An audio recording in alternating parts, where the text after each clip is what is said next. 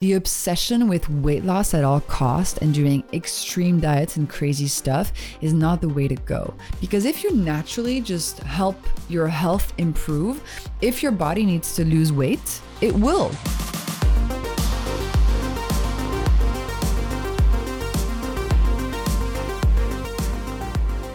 Welcome to Commune. My name is Jeff Krasno.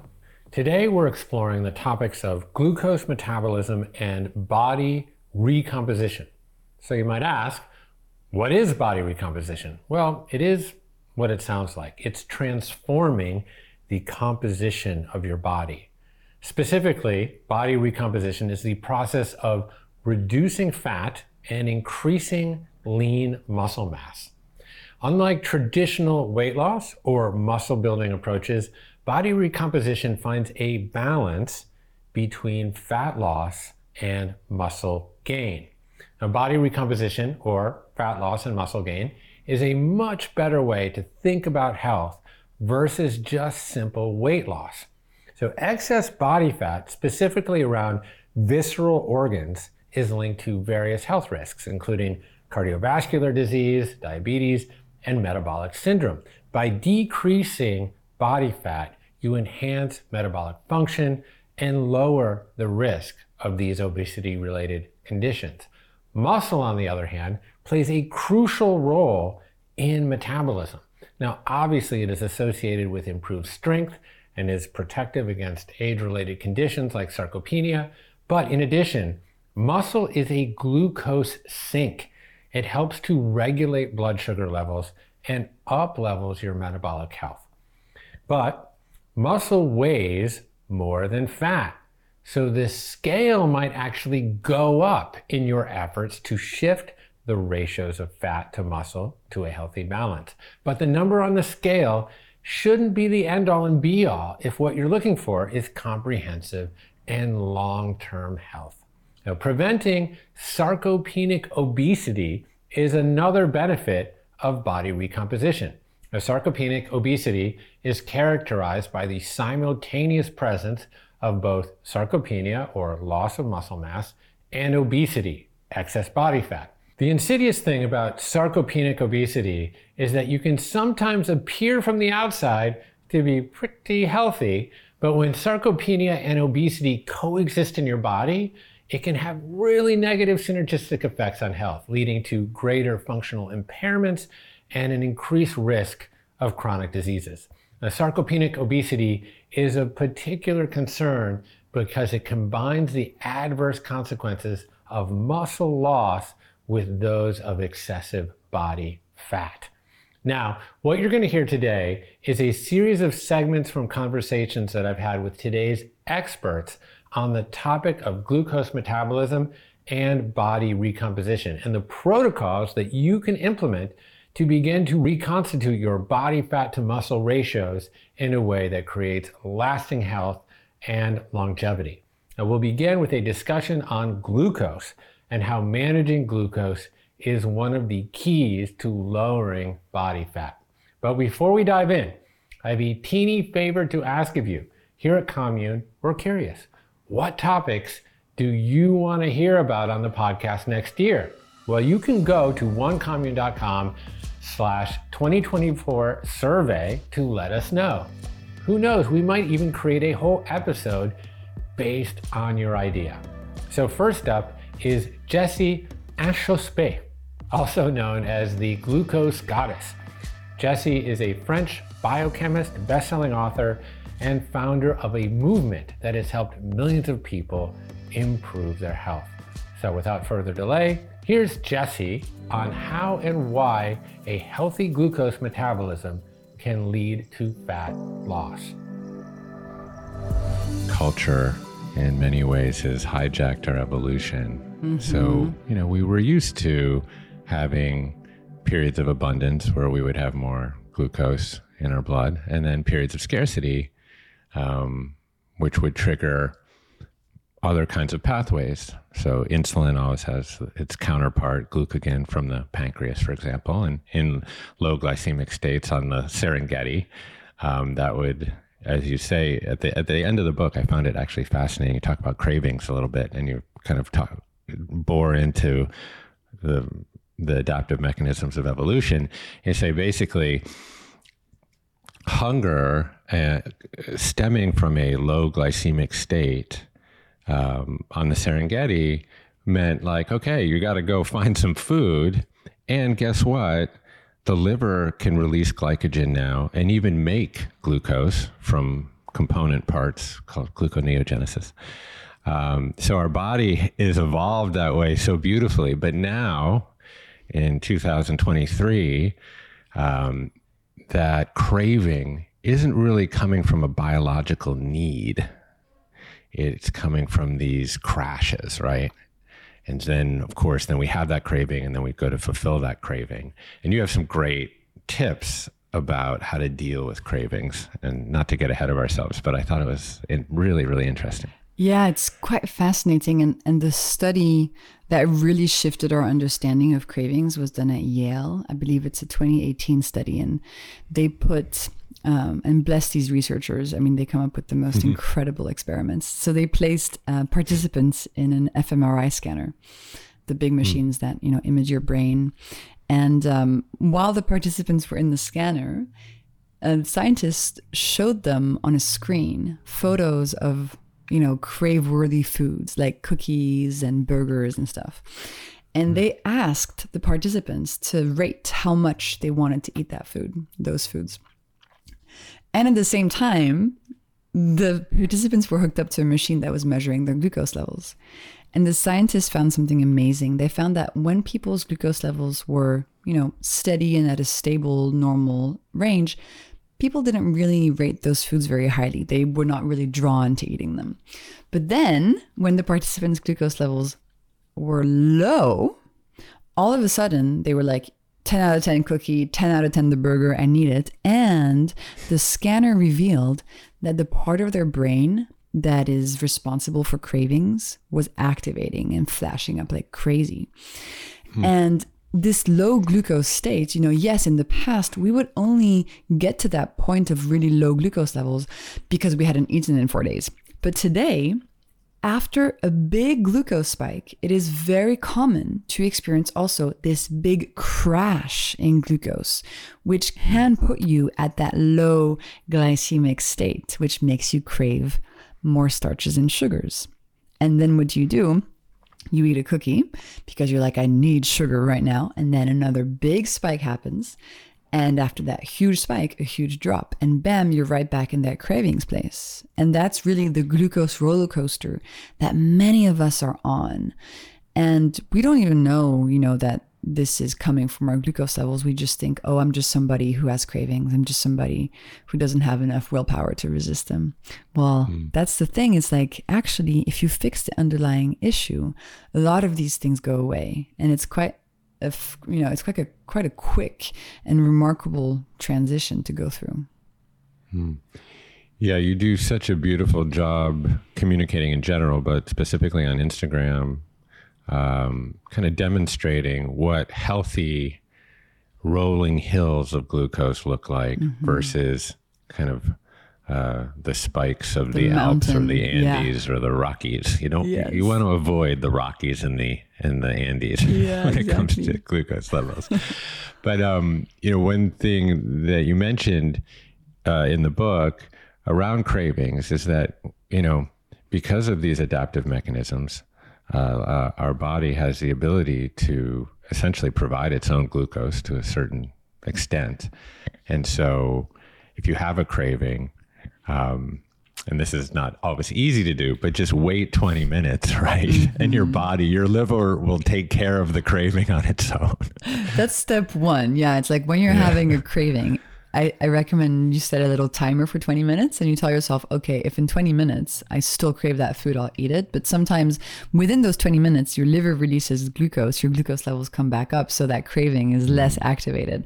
But now you already have the thought of the chocolate cake. And so to me, I just find it really tough when I, when I was like, I need that cake to then, even if, you know, physiologically I'm not craving it anymore, I just kind of want the taste. So a better solution is to try to avoid those spikes in the first place, you know, so yeah. that you don't even think about the chocolate cake. That's that's how I see it. Fair enough. Yeah, I mean, I'm a I'm an intermittent faster, and I'm always putting myself through the process of trying to delineate between biological need Yeah. and psychological desire. How do you do it? I find it really hard.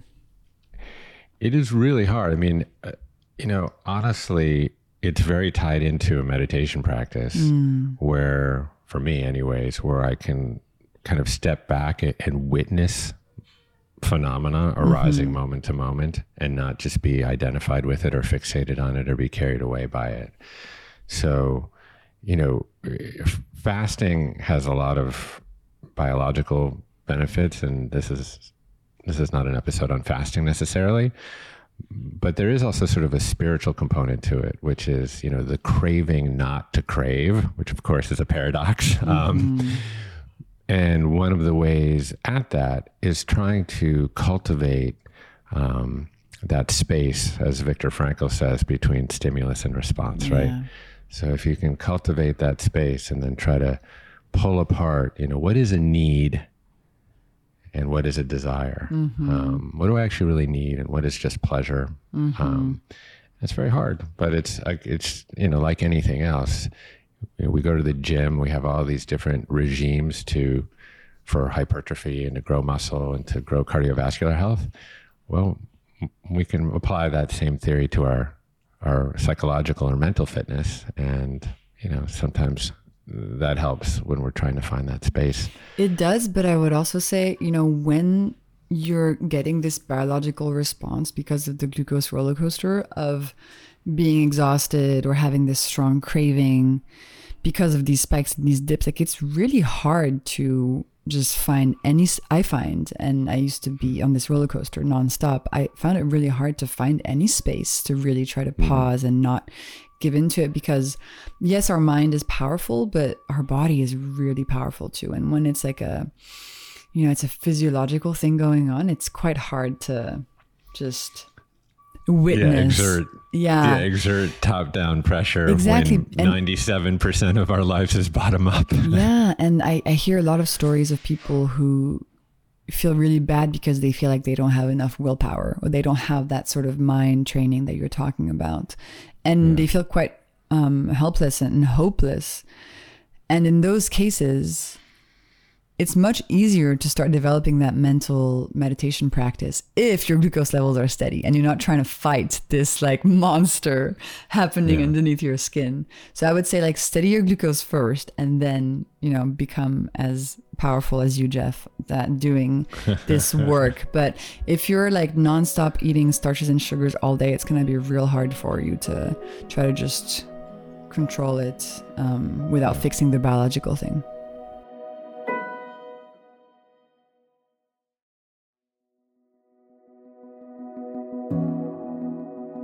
So, for folks that don't have a continuous glucose monitor, which is the overwhelming majority of people, um, what would be some of the primary symptoms of chronic glucose spikes? The primary symptoms are cravings, as we just talked about. So, feeling like you want to eat sweet things mid morning, mid afternoon, after dinner, getting these really intense hunger pangs where, where anything around you that is food, you might just want to jump on it. You know, a bag of crisps, like you're at the, you see a vending machine, you walk past a bakery and just this, these urges that control you in terms of wanting to eat carbs. That's a very common symptom of the roller coaster. A second one that is related is just constant hunger. So feeling like you need to eat every couple of hours. That is a mm. very clear sign that your body is dependent on these glucose spikes to make energy. So you have mm. breakfast, two hours later, you're starving. Then you have lunch, and two hours later, you're starving and you're just eating all day. And when you steady your glucose levels, you're able much more easily to go for, you know, four, five, six hours without eating without it feeling like a biological emergency to your body to get some more food. Um, and then I think energy is something that is so interesting to unpack because when you're experiencing glucose spikes, your energy levels go up and down all the time. So you feel fatigued, you feel tired mid morning, you need coffee, you're just, you just have a hard time, you know, going through the day, going grocery shopping, and like it just everything feels really sluggish. And what's really cool is that the science shows us that what's actually happening every time you have a glucose spike is that the little factories in your cells, your mitochondria, are actually taking a pretty big hit and they become stressed out by this big glucose spike. And instead of being able to transform that glucose into energy, which is their job and their function, that big influx of glucose just makes them you know, go on strike, as mm. the French would do. And and those, right. those mitochondria striking, you feel that as this chronic fatigue. So you're still eating the foods that you were told give you energy, like mm-hmm. breakfast cereal, orange juice. But on the inside, long term, your body's ability to make energy is being compromised. So that's a really interesting and common symptom of this glucose roller coaster. Hmm. Then there are other symptoms that, depending on who you are, your body, your medical history, you might see them or not. Brain fog is a big one. So when your neurons experience this glucose roller coaster, you can feel it as brain fog as the information between them gets slowed down. You might yeah. see fertility problems. So, you know, no ovulating, missed periods, difficult menopause symptoms. You might see balding on the head if you're female, etc. Um, you might also see skin issues like rosacea, psoriasis, eczema, which are all inflammation based issues. And those glucose spikes increase inflammation drastically. And then long term, as we mentioned, prediabetes, type 2 diabetes, but also, you know, we're starting to understand that a lot of chronic issues get much better when you get your glucose levels down, like heart disease, like Alzheimer's, like cancer. So, you know, in conclusion, if you think you could feel better than you currently do, then that's a good sign to make sure you're steadying your glucose levels. That's mm-hmm. that's how I see it. Yeah the moral of the story is don't raise the retirement age on the mitochondria or, or they'll go on strike. Right? Well, actually, you know, your mitochondria, what's cool about them is that even if they've been damaged by this stress, they can regenerate. So you can always yeah. get all of your capacity back. And so nothing is nothing is fatal, nothing is forever. And you can retrain them and they come back. Um, so that's good. So I think we've fully established that glucose spikes um, are pretty detrimental mm-hmm. to, to health. So maybe we can talk about some of the solutions that you propose in the book for uh, controlling glucose spikes. Yes, that's and, a good um, idea. Let's do that. Let's do it. Okay, so, so where do you want to start?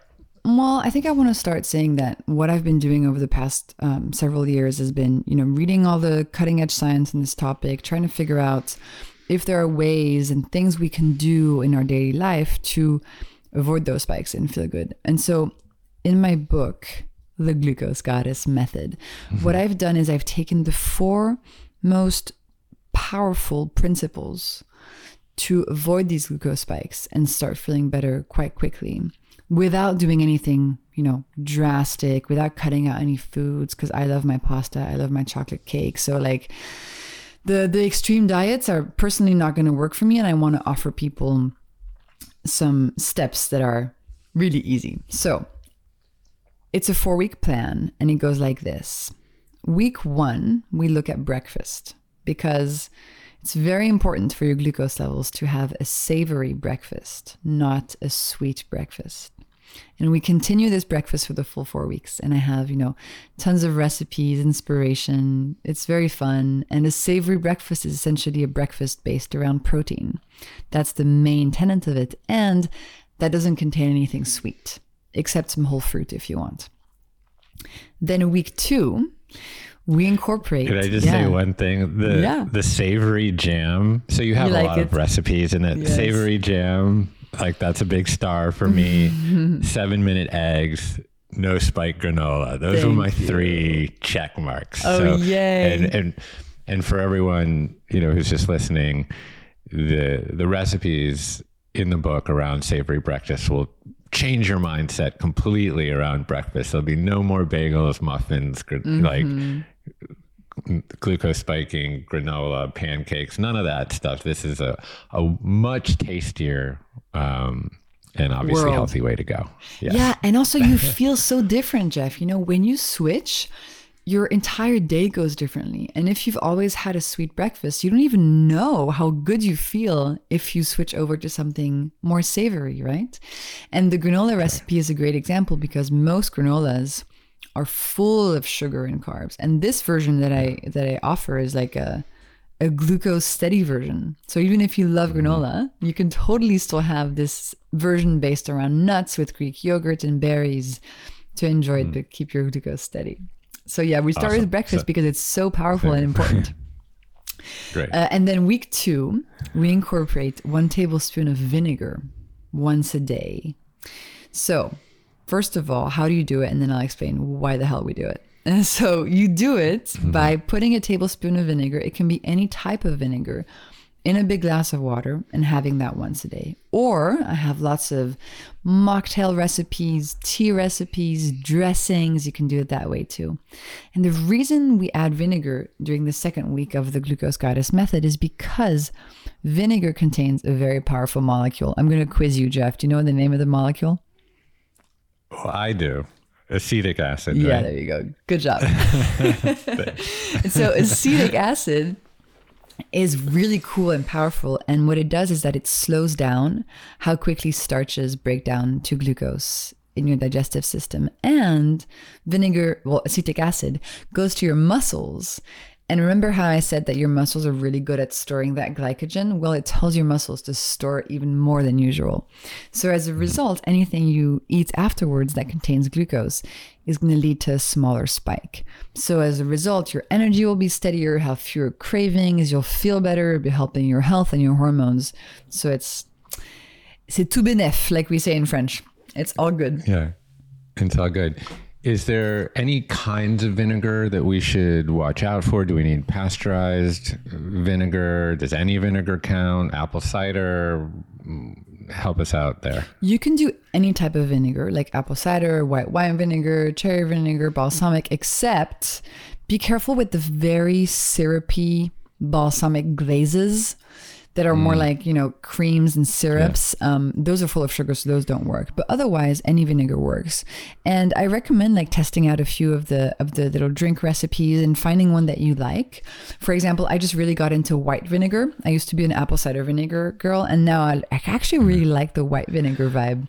So just I do too. You do Yeah. too, yeah. Yeah, Uh, It's yeah. a bit less intense as a taste, and if you get, uh, you can try out different ones and see, you know, which one resonates with your palate. But also the the recipes are super nice. Um, there's a hot cinnamon tea with vinegar that I love in week two. Um, there's a turmeric uh, mocktail which is super fun. So you'll find inspiration. And I, I encourage people to sort of make it a little ritual, you know, have your little vinegar drink, help your glucose. It makes me feel so good now to drink that vinegar. Right. So a tablespoon a day Yes. keeps the glucose spikes away. Yes. We need to make a t-shirt. Okay. Good. Is there are there any other foods that serve as glucose sinks or vacuums, if you will?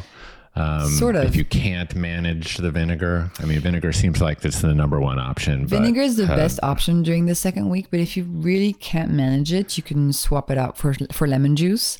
Now, lemon Mm-hmm. reduces glucose spikes through a different mechanism um, than the acetic acid in vinegar. But I know that for some people, it's just the vinegar thing just doesn't work, or maybe your doctor told you like don't drink vinegar, and in that case, you can do the lemon option. But the word you said, I love the uh, any foods that are glucose vacuums. Well, in week three, we incorporate a really wonderful substance, which is fiber that we just talked about. And so in week three of the method, what we do is we add a vegetable based starter to one of our meals a day. So this can be very simple. It can be, you know, some cherry tomatoes from your fridge, or it can be my favorite recipe, backwards broccoli, or it can be a ton of other. You like that one? that was my that was the one that I noted particularly. Also, just because of the method of of making it is Yep. It's backwards. It's backwards. you don't put yeah. the broccoli in the a pot of hot water. You put the hot water into a bowl of raw broccoli, and it's very cool. And I have to say, mm. you know, I love cooking, but also I'm quite lazy and I don't have a lot of time. So I wanted all these recipes to be six ingredients or less, things you can just whip up, super simple. And they're, you know, they're the things that I just cook every day to get my glucose hacks in. And I hope that that's how people will um, vacuum them up into their lives and they'll become just staples and habits. That's the point. We're not here to do like a complicated, you know, once a month, like Sunday roast recipe book. This is stuff to do every day to do these glucose hacks and feel better. And the rest of the time during the method, Jeff, apart from doing the four hacks in the glucose goddess method, you do whatever you want. You drink whatever you want, you eat whatever you want. It's not restrictive, you're not counting calories. You're simply adding these hacks in, like sort of gentle giants in your day, and reaping the benefits and feeling better. But it's total freedom the rest of the time.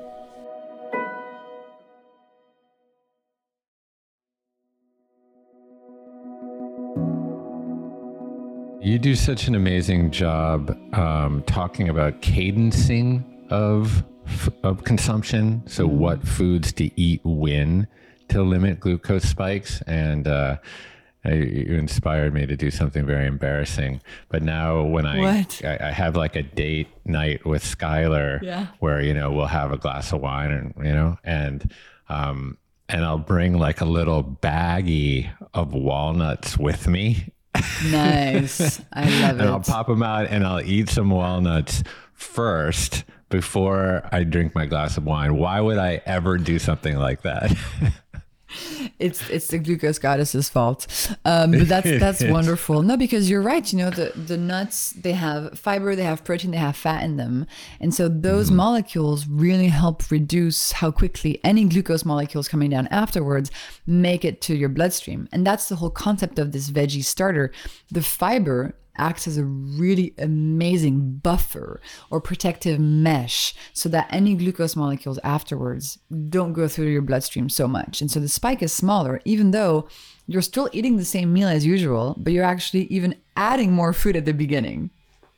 yeah, that's amazing. It's non instinctual, but it makes total sense when you understand uh, the mechanism. I love the way you describe that as the mesh or like this lattice work. Yeah. That sort of aligns the small intestine and it just says slow down. Slow down. Exactly. No, it's making that intestinal wall, you know, uh, much thicker and more protective. And uh, it's really cool to learn how, you know, your biology can just do these things. I think it's wonderful. It's the interplay between your food and your body. It's really very wonderful. Um, and then I finally, need oh, fiber for my I need fiber for my brain to slow down my thoughts. Oh, yeah. Ooh, what's that called? I don't know. Maybe it's called meditation. I don't know. Um, all right, let's get number four. Okay, number four. So in week four, you're doing the breakfast, vinegar, and um, uh, fiber veggie starter. And then you add in 10 minutes of movement once a day after a meal. And this can be super simple movement. It can be going for a walk, cleaning your kitchen, doing some calf raises at your desk. Like it doesn't have to be, you know, intense workout with barbells and stuff. We're just talking simple stuff. You can watch TV and do some bicep curls with a bottle of water. Like just make it super simple for yourself. But why do we do this? Because our muscles, as I mentioned, are really good at soaking up that extra glucose. And so when you use them for 10 minutes after a meal, a lot of the glucose from the meal is going to go and be used for energy by your mitochondria and your muscles instead of hanging around and creating this big glucose spike. And so, again, you don't have to change what you're eating the rest of the time. Just by adding this movement after one of your meals a day, you're going to get way fewer of the symptoms of any glucose spikes that you might be experiencing. Yeah, I I have a bunch of different kooky rituals associated with um, kind of post postprandial um, uh, movement, and I get teased endlessly by my children. But anyways, I'll I'll after dinner I'll drop and do like fifty push-ups. I know Wow. that that's that's over that's over, you know that's over the top. Not everyone's going to do that, but. My kids are always like, "There goes Dad with his push-ups." Do you But, do it um, right after the meal because you can wait up to 90 minutes to do your movement? Yeah, not not generally not right after. You know, sometimes we'll. I mean, like you say, actually doing the dishes is actually a pretty good way because you're up and you're moving. You're going to the table. You're bringing things over. You're putting things away. You're drying, and it's also a nice family ritual. I've got you know my girls and we all do it together, and that's nice. Um, but um, when I'm violating my blue light clause and um, and watching, you know, some Netflix or something with my girls Oh at my night. god, Jeff, you watch Netflix? I know it's coming out here. It's a scandal. Um, I love Netflix. I know. Sorry, but I will uh, to compensate. I will. Um, I will often be like on the ground, you know, with rolling on some massage balls or doing a few little, you know, some a little bit of resistance training or a few push-ups or just some core stuff, and I feel great. I mean, I also like I like to go to sleep with my food as fully digested as it possibly can be. Mm-hmm. So then when I am actually go to sleep, I'm in a more or less fasted state. Yeah.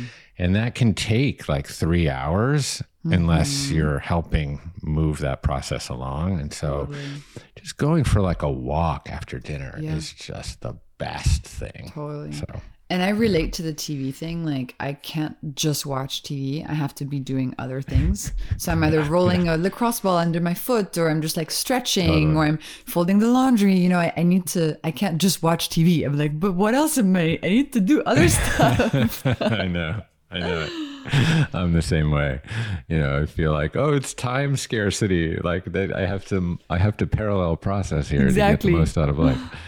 Um so these are the four primary hacks that you talk about um, in this book. I know that in your previous book, um, there were, I think you had ten. Yes, but these are like the four four like primary ones you can really really focus on, and they're so simple.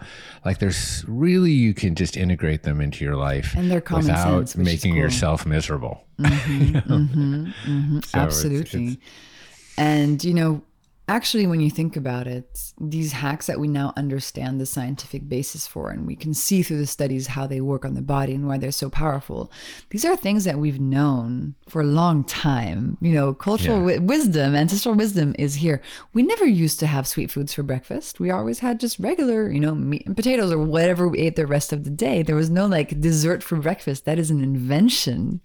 Vinegar has been used for centuries in so many cultures around the world as a health uh, food.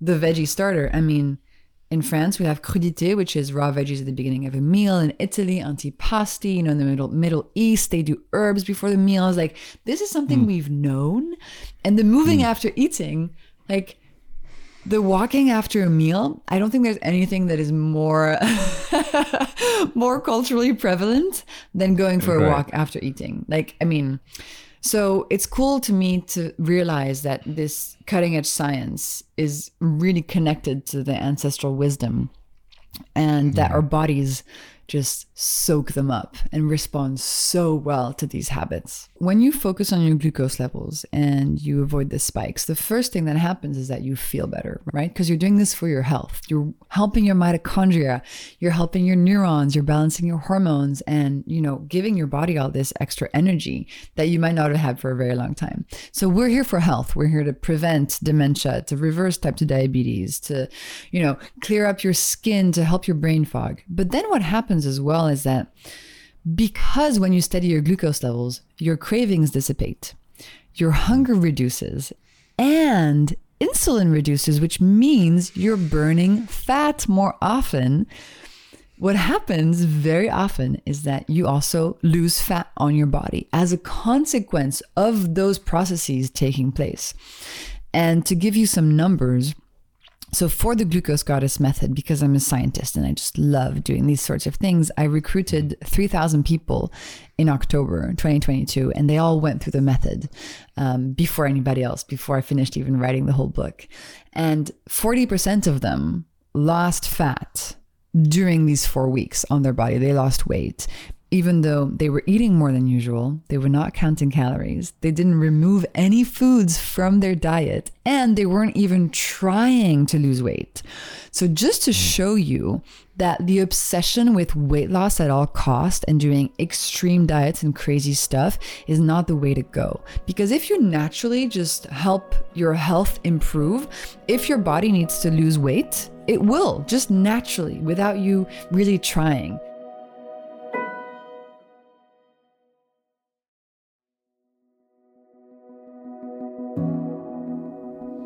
Okay, so to summarize, our bodies evolved to handle periods of abundance and scarcity. But the cravings we experience in the modern era are not necessarily rooted in biological needs. They are more due to the glucose spikes and crashes that modern processed food and improperly combined foods tend to facilitate in our bodies. This creates a false but powerful sense of urgent hunger that is really hard to ignore. But there are solutions, such as adopting a savory breakfast, incorporating a tablespoon of vinegar or lemon juice daily before meals, adding a vegetable based starter to one meal a day for fiber, and engaging in 10 minutes of movement after every meal. Okay, next up is my friend Max Lugavere. Max is a health and science journalist, filmmaker, and host of the Genius Life podcast and author of Genius Foods, a New York Times bestseller that challenged popular understandings of the impact of diet on brain health. In our segment, we discuss the prevalence of metabolic dysfunction in the context of the standard American diet, also known as energy toxicity, characterized by overfeeding, undernourishment, and a sedentary lifestyle. But there is a fairly simple solution to this problem, and you guessed it, it has to do with protein, muscle building, and body recomposition. So here you have Max Lugavere with the details. One theme that seems to be kind of creaming to the top of a lot of these conversations is the importance of muscle. Hmm. And I listened to a number of conversations on your podcast, and I, I, really highly recommend that everybody does. I think you were talking to Thomas DeLauer, to um, what's the guy? Ted Naiman? Is that is that Ted him? Naiman? He's he's great. Yes. Yeah. Um, but then, like particularly with women, so I know our friend Gabrielle Lyon has her new book coming out, this kind of which focus on muscle centric medicine. I know you talked to JJ Virgin recently. Um, and I know that you've been hitting the gym and focused on what I think what you often talk about is body recomposition. Yes. Um, which I think is a really very good way of looking at it. So maybe we'll just kind of start high level. Um, wh- why is muscle so important? Yeah, that is a fantastic place to start. I think I think the reason why it's definitely worth talking about, especially today, um, because when you zoom out and look at the problems that are mainly affecting public health today, they are characterized in no small part by metabolic dysfunction. Um, and metabolic dysfunction today, particularly in the context of the standard American diet, is sometimes referred to as energy toxicity. Like people tend to be the the modern milieu is one such that the average person today is overfed, undernourished, and underactive. Mm-hmm. And so a lot of people today are struggling with chronically elevated blood sugar, um, but even prior to that, chronically elevated insulin. You see other indicators of metabolic impairment um, such as, for example, low levels of HDL. You see lots of visceral adiposity, so that's visceral fat, fat in the midsection that is particularly particularly egregious from the standpoint of health. And this is what the research is, is starting to show. And thankfully, we have a lot of champions now that are sounding this this alarm. It all kind of comes back to muscle at the end of the day. Muscle muscle is the antidote for the problems associated with the Western diet and lifestyle. Um, you know, there's no better way to encourage whole body insulin sensitivity than resistance training. And it's also all of the factors that we know that go into uh, supporting your skeletal muscle that also seem to really play an important role. I was just reading a new crossover study that came out or uh, that I saw shared earlier today that compared um, a, a, a, quote unquote high protein diet with the Mediterranean diet, which is the Mediterranean diet is often lauded as being the hallmark healthful diet to prevent age related chronic disease. And this high protein diet wasn't even, um, I mean, it was only moderately higher in protein as in terms of the protein percentage as compared to the Mediterranean diet. But we saw even a 10% increase in protein um, as a as a proportion of calories was associated with improvements in insulin resistance. So, and you know, we know that protein is the best macronutrient to support your musculature. So, whenever we kind of like look at health through this lens, it seems to be it seems to be the biggest needle mover. Um, and that's why I think it's so exciting because it's actually a, it's it's a very simple recommendation as well.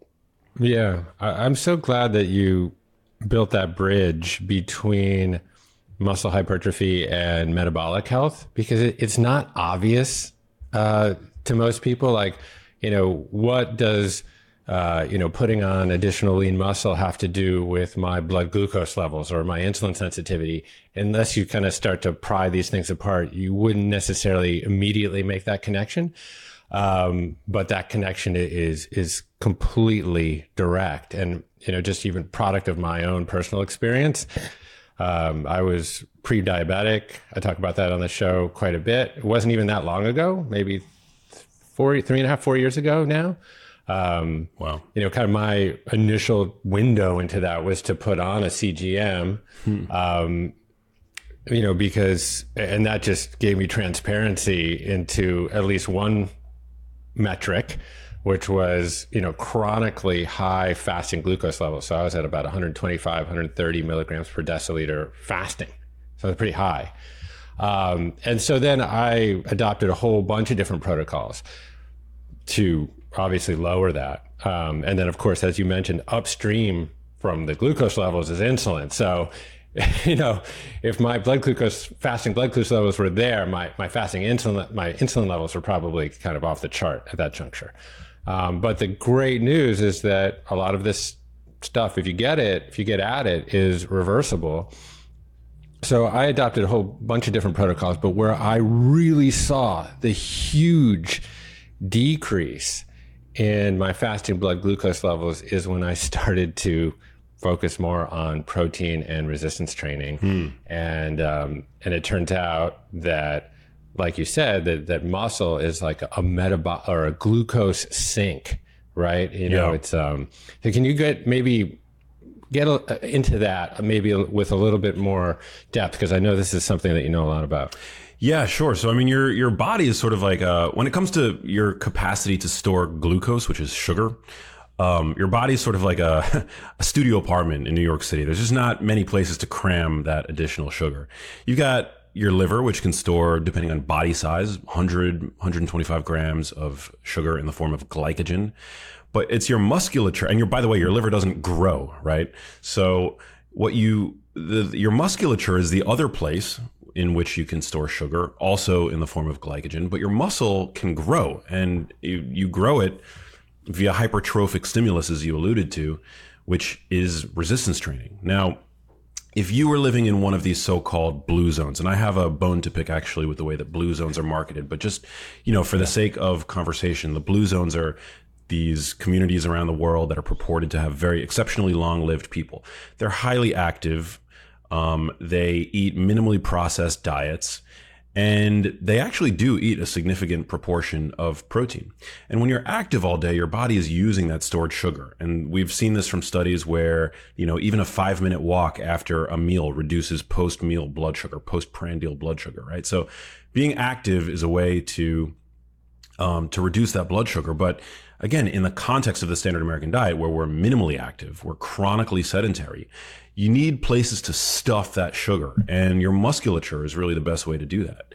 And we were talking about insulin, chronically elevated insulin, hyperinsulinemia is a huge problem. When you're active, just muscle contraction stimulates the uptake of glucose from your blood. It create it turns your muscles essentially into a sponge, and you benefit from what's called insulin in- independent glucose uptake. So movement is crucially important, and and again, supporting your musculature, making sure that you're you know robust in strength is a is a really great way to make sure that you're keeping your blood sugar levels healthy. Because again, your muscles are where you store where you can store that sugar. And the other thing is you want to use the sugar that's being stored in your muscles. So you want to perform on a regular basis high intensity glycolytic anaerobic activity. Those are all big words, but essentially what that that I, I use those terms to dis, to differentiate resistance training from just staying active, which I think a lot of people get the advice, very non-specific advice, to just stay active. When you're walking around, um, or even going on a, a light hike, which is obviously going to be incredibly good for you. It's a form of aerobic cardiovascular exercise. You're not using that stored sugar. That stored sugar stays in your muscles until they're burnt off via higher intensity exercise. And resistance training is a perfect example of that. And the only, um, you only use the sugar that's stored in the muscle that you're using. So, for example, if you're doing really intense curls, you're not using any of the stored sugar that's stored in your legs. So, you want to make sure that you're regularly um, strength training and you want to make sure that you're strength training all of the major muscle groups in your body. Mm, that's such a great point. Um, and I think, you know, you, you, alluded to it is that muscles don't actually require insulin to uptake glucose when they're contracting.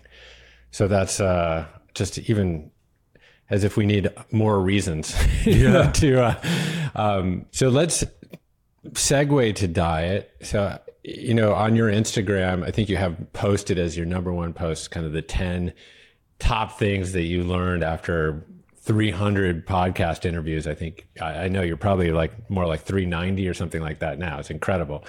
Um, but I think number two or three was protein is king. So, what is the role of protein in muscle, and what's the best way to get it? So protein is basically it's one of the three major macronutrients. Um, you have protein, carbohydrates, and fat. And protein is uh, differentiate is differentiated from carbohydrates and fat in the sense that carbohydrates and fat are essentially energy, um, and protein is not easily utilized by your body as energy because it's a building block. So it's an essential macronutrient because it, it actually is a building block for your body. It's not just uh, supportive of your musculature.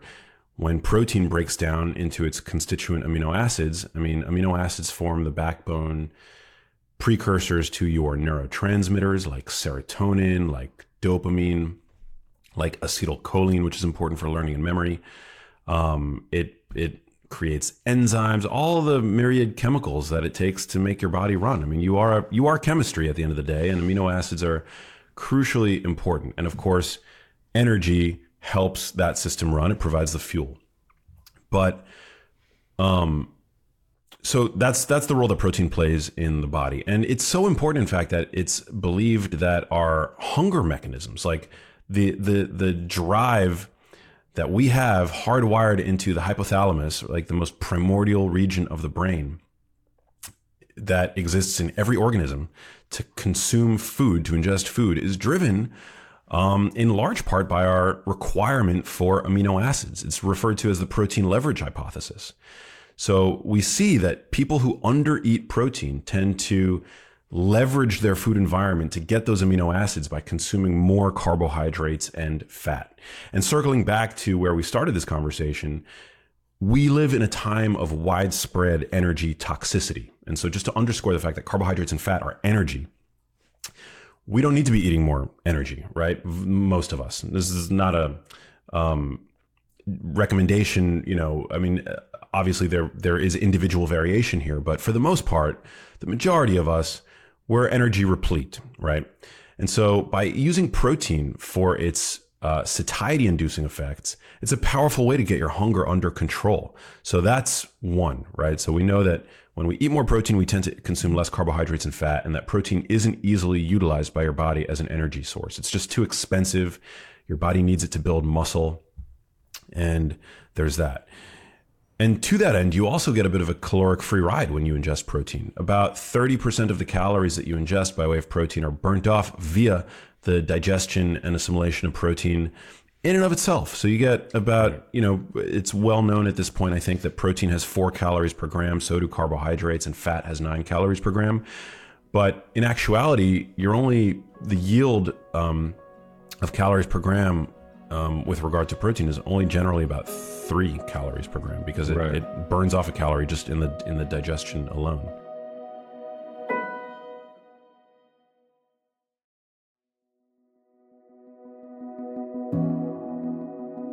If we're looking for the highest quality of protein while also maintaining the right level of energy balance and calorie intake, that we want to look for more like lean cuts of meat, for example, stuff that doesn't have a ton of fat on it. Is, does that does that come into your reasoning? Definitely, definitely. Yeah, I think um, there, you know, society tends to overcorrect with everything, and I think the the demonization of fat over the past uh, few decades has led to, and it was an unwarranted demonization at the essentially at the dawn of nutrition science. It just you know was this very seductive narrative to sell to the public and even healthcare professionals that fat made you fat that saturated fats clogged your arteries the same way that they do a drain. Um, but we know that our biology is much more complex than uh, simple plumbing, and so and so society good. has has sort of overcorrected where you know over the past couple of years we've seen the rise of um, you know the, this sort of zeal surrounding dietary approaches like the keto diet and the low carb diet where suddenly now I think people have believe have wrongfully believed that fat calories are essentially a free ride, um, and that you know there's really no downside of over consuming saturated fat. Um, and I think you know, as with most things, the truth tends to be sort of in the middle. You know, you have to kind of keep your horse blinders on, especially today, and avoid the zealots on both sides of the of the aisle because the truth really does seem to be somewhere in the middle. And I do think there's an argument to be made for lean protein um, being uh, healthier. And I think, you know, for me, this has always been the case and something I wrote about in my first book. Um, I didn't. I don't even feel like I need science to to make this recommendation. Um, it's it, logic, really. I mean, I think is all you need to realize that uh, the a modern cow is incredibly fatty, particularly when compared to wild game, which is the form of, um, you know, uh, meat that we would have likely consumed for the majority of our of our evolution. Also, when you take a modern cow and you feed it its biologically appropriate diet, i.e., grass, it's leaner. So that indicates um, the relative, you know, fatty acid uh, proportion that I think you're meant to consume. The fact that you feed a cow its uh, which is a domesticated animal, it's aber- it's biologically a biologically aberrant diet, and it becomes so fatty. Um, why we're not adapted to consume ruminant animals fed biologically aberrant diets. So, um, so yeah, I think I think there's absolutely an argument to be made for lean, um, you know, for lean meat. And by the way, when you say lean meat, we're not saying fat free. Like even lean, uh, like a New York strip steak or which you know I love, or uh, filet mignon, they still contain adequate fat. You're still getting adequate fat. Like nobody is deficient in fat today in the context of the standard American diet. Um, and so, yeah, I'm a, I, I think eating lean meat is, is great, particularly particularly if you have fat to lose from your body. There's no need to to overdo the added fat if you have fat on your body that you'd like to lose. Right. I mean, excess calories that aren't burned still get stored in fat in adipocytes and fat repositories. Yeah.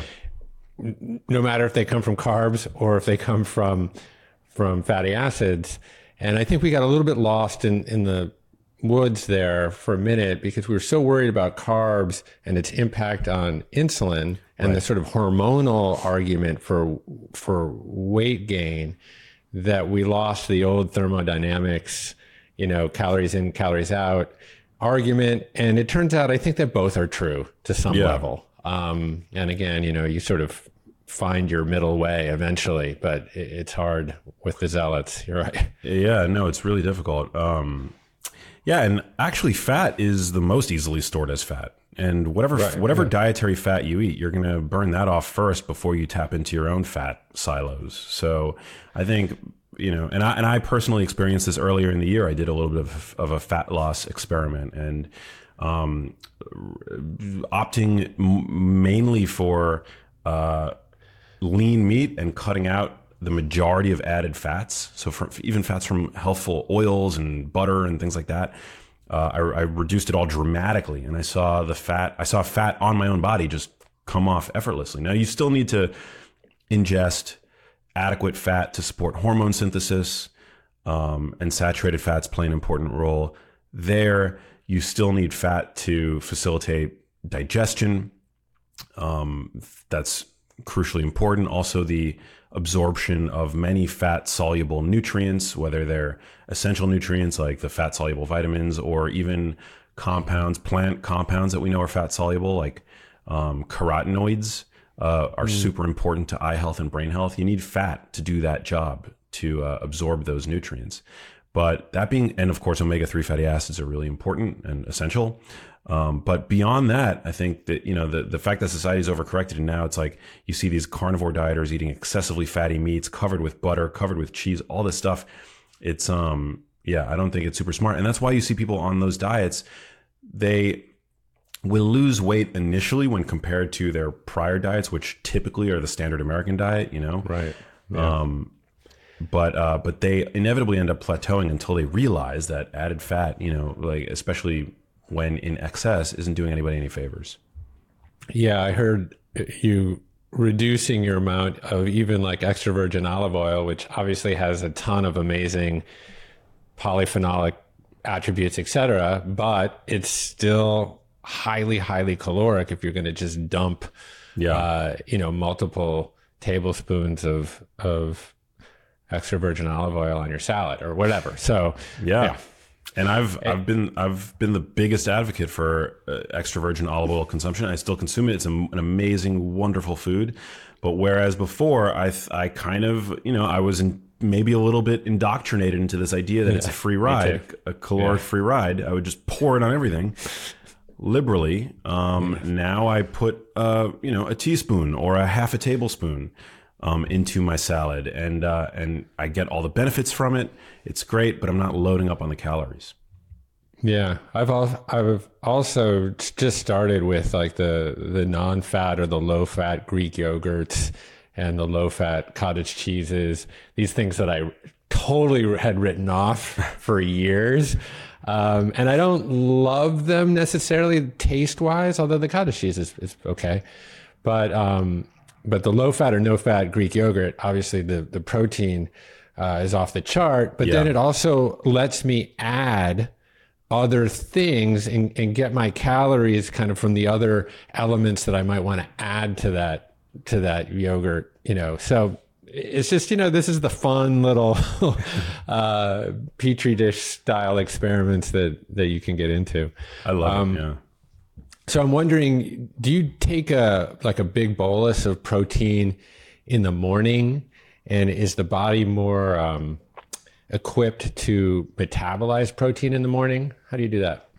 Yeah, I definitely do that, and I I'm not as familiar with the literature on um, whether you know, I, I, think we're probably like Dr. Gabrielle Lyon has talked about the fact that we're primed in the morning, and that that makes sense to me that we've had this overnight fast. For me, the ma- the major reasons why one should bolus protein f- fairly soon after one wakes up is that you know you go through these cycles of muscle protein breakdown and muscle protein synthesis, and whether or not you are um, preserving or even accruing new muscle mass um, is about being spending more time in that sort of anabolic pro muscle protein synthesis state as compared to the muscle protein breakdown state.